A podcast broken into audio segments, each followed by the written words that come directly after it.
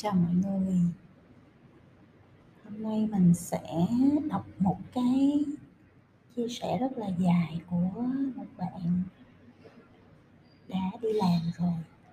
Rồi xong rồi mình chia sẻ với nhau xem là cái vấn đề của bạn nó nằm ở đâu và mình có thể làm gì để giúp nhau nha. À, trước hết là chị Vân sẽ đọc cái bức thư. Em chào cô Vân.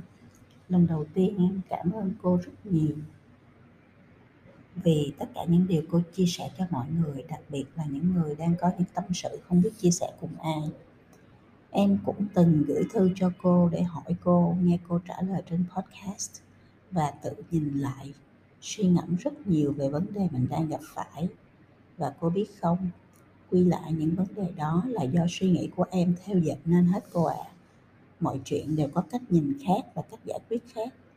Khi em hiểu ra thì em không còn trách hay ghét ai hết. Mỗi người có một câu chuyện của mình. Nếu em đặt bản thân em vào vị trí của họ thì chắc gì em đã làm tốt hơn? Thì thì tất nhiên là lần này em viết thư cho cô. Vì cũng có vấn đề, em muốn nghe thêm nhiều chia sẻ từ cô, đó là làm công việc mà mình đam mê.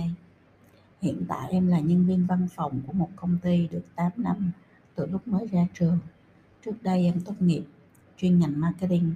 Nếu hỏi vì sao em lại chọn học ngành này, chỉ vì lúc đó em thấy đây là ngành thuộc lĩnh vực kinh tế, dễ tìm việc và có vẻ như thú vị, theo như em tìm hiểu trên mạng và và qua phim ảnh.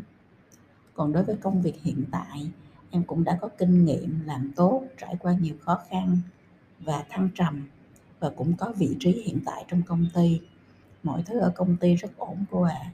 sau những mâu thuẫn công sở đã được hóa giải nhờ em đã áp dụng những chia sẻ của cô.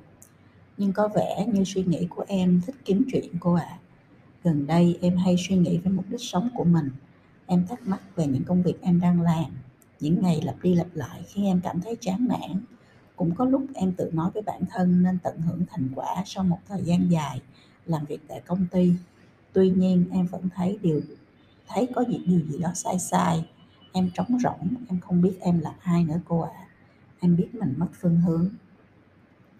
Em tìm đọc những bài viết của cô, những quyển sách liên quan liên quan tới ikigai, làm list câu hỏi về ikigai. Câu trả lời của em là em muốn trở thành một thợ may. Hiện tại may vá là sở thích của em. Rảnh rỗi tự học là chính. Em thấy mình chìm đắm và thời gian như ngưng lại. Một sự hài lòng thỏa mãn từ bên trong mình khi làm công việc này. Một câu hỏi khác lại nảy ra khi em đọc quyển sách ikigai hãy chơi nhạc ngay cả khi không có ai nghe. Hãy vẽ một bức tranh dù không có ai xem. Hãy viết một truyện ngắn à, dù sẽ chẳng ai đọc. Vậy nếu như em may đồ mà không ai mặc thì em có nên tiếp tục may đồ? Nếu như vậy câu hỏi này chỉ dành cho ai có đủ tài chính để theo đuổi đam mê của mình mà không bị gánh nặng cơm áo phải không cô? Như cô có đề cập nhiều lần hãy trở thành chuyên gia trong lĩnh vực của mình nếu em thấy hạnh phúc khi em làm công việc yêu thích mà em không trở thành một nhà may tài năng, thì liệu em có đi sai đường?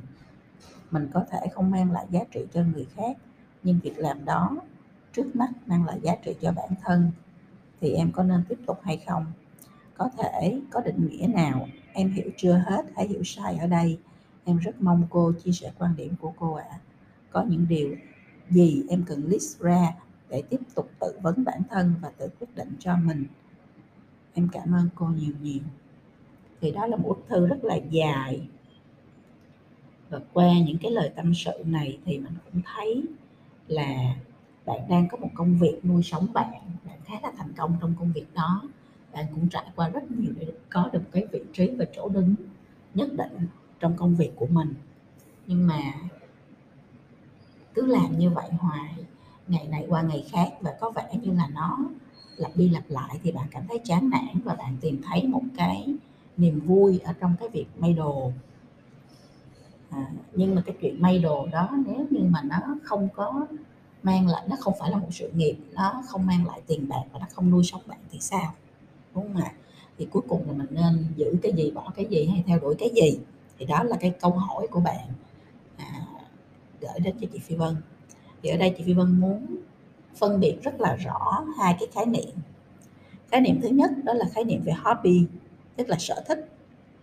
À, sở thích tức là một cái thứ mà mình thích mình đam mê mình làm chơi cho vui giải trí.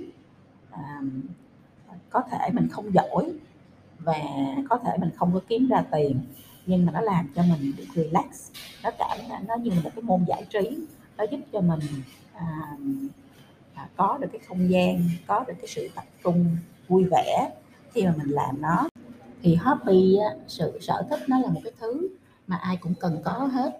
Để giống như là mình có thêm những cái hoạt động phụ sau khi mà mình đã hoàn thành công việc chính của mình mình hoàn thành cái công việc kiếm tiền của mình công việc kinh tế của mình thì mình có một cái môn để mình giải trí và một cái môn mà mình đam mê yêu thích à, làm cho mình thoải mái làm cho mình relax làm cho mình tái tạo năng lượng là cho mình vui vẻ làm cho mình có thêm những cái quan hệ những cái đội nhóm mới. Khi mà ví dụ như cái môn sở thích mà mình theo đuổi đó là một cái môn mà nó cần à, đội ngũ nó cần team nó cần à, cộng đồng nó cần nhiều người à, cùng chia sẻ với nhau thì cái đó nó gọi là hobby. Nha là cái thứ mà bạn mong muốn có được giống như là bạn nói bạn may. À, bạn may bạn có thể ngồi may hoài mà vẫn thấy thích vẫn thấy à, sung sướng vẫn thấy à, bình an vẫn thấy tỉnh à, vẫn thấy à, hài lòng thì nó là một sở thích.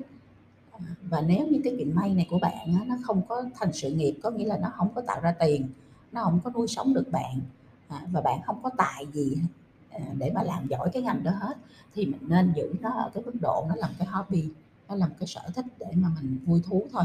Chứ nó không phải là một cái sự nghiệp còn bây giờ nếu mà mình nói về cái khái niệm sự nghiệp thì khái niệm sự nghiệp nó phải giải quyết được những vấn đề sau đây. Thứ nhất là mình phải có kỹ năng. À, mình rất giỏi về cái kỹ năng trong cái cái ngành này. Thứ hai nữa là mình là một người giỏi có nghĩa là mình mình à, làm rất là tốt mình làm rất là xuất sắc và mình được người khác công nhận. Mình vừa giỏi bản thân mình là người giỏi về kỹ năng trong cái à, việc đó mình vừa là người giỏi mà được công nhận bởi thế giới bên ngoài bởi những cái người mà người ta trở thành khách hàng của mình hoặc là những người người ta làm việc cộng tác chung với mình. À, ngoài hai cái đó ra nữa thì mình phải kiếm được tiền từ cái môn này. À, tại vì á, nếu mình không kiếm được tiền từ môn này thì nó thành sở thích nó thành hobby. Còn mình kiếm được tiền thì nó thành sự nghiệp. Và mình đặc biệt hạnh phúc và vui vẻ khi mà làm nó. Như vậy muốn có một cái sự nghiệp mà thật sự là đỉnh thì nó có bốn cái yếu tố nó phải giao với nhau ở một cái điểm. À, nó phải có yếu tố về việc bạn là người giỏi à, có khả năng trong cái cái cái việc này.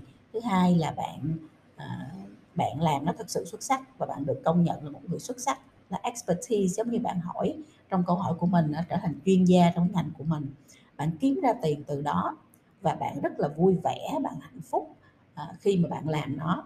À, chị Phi Vân nghĩ là các bạn nên tìm lại à, một cái bài viết của chị Phi Vân trên blog là bài đam mê hay flow. À, đam mê hay là à, ở trong trạng thái dòng chảy. Đây là một cái bài viết cực kỳ hay và nó giúp cho bạn hiểu được là mình mình nên ở, mình nên chọn cái điểm tựa gì để mình có thể giỏi nhất, vui vẻ nhất, thích thú nhất và kiếm được nhiều tiền nhất từ một cái việc, một, từ một cái sự nghiệp của mình à, như vậy thì cái khái niệm về hobby tức là cái cái sở thích và cái khái niệm về sự nghiệp là hai thứ nó hoàn toàn khác nhau đúng không ạ? Như vậy thì đến đến đây khi mà bạn nghe tới đây rồi thì bạn hiểu rất rõ cái gì là hobby của bạn cái gì là sở thích của bạn và cái gì nó đang là sự nghiệp của bạn. Cũng có thể là cái cái mà bạn đang làm hiện nay nó chưa chưa chắc nó đã là sự nghiệp của bạn. Bởi vì là bạn kiếm ra tiền bạn giỏi bạn được người khác công nhận nhưng bạn không vui bạn không thích nó bạn chán nó thì ờ, nó vẫn còn một cái yếu tố thiếu ở trong cái à, cái công việc mà bạn đang làm. Như vậy thì đâu là cái yếu tố thứ tư à, mà bạn có thể bổ sung vào trong cái à, công việc này của mình? Ví dụ như là làm sao để mình có thể dấn thân nhiều hơn à, mình sáng tạo nhiều hơn cũng trong cái vị trí này mà mình có thể nghiên cứu rộng ra nghiên cứu sâu hơn à, để mình tạo ra những cái dự án mới tạo ra những cái à, hoạt động mới tạo ra những cái à, ý tưởng mới để mình làm được. Luôn luôn nó có cái mới ở trong công việc của mình luôn luôn có cái sự vươn lên luôn luôn có sự học hỏi luôn luôn có sự tiến tới trong công việc của mình chứ nó không phải chỉ là dậm chân tại chỗ và làm những cái việc gì cần được làm trên cái checklist rồi thôi. Vậy thì nó sẽ làm cho bạn thiếu đi cái cái góc nhìn về hạnh phúc và vui vẻ khi mà thực hiện cái công việc hay là sự nghiệp của mình. Thì đó có lẽ đó là cái mà bạn điều mà bạn đang thiếu.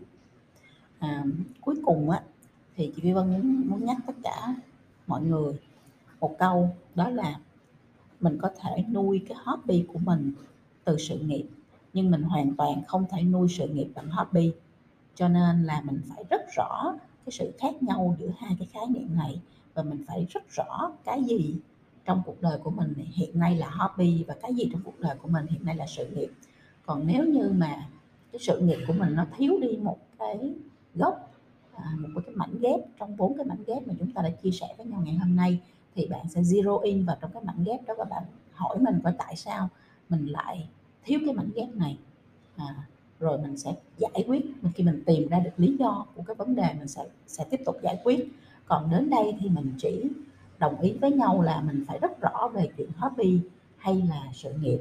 Và mình có cái hiểu biết đầy đủ để mình biết là mình nên nuôi cái gì và mình nên à, à, mình nên nuôi cái gì mình nên tập trung vào cái gì là sự nghiệp và mình nên à, theo đuổi cái gì là cái hobby để mà bạn không có bị lẫn lộn à, và bạn đưa ra một cái lựa chọn hay một cái quyết định sai đối với con đường sự nghiệp của mình.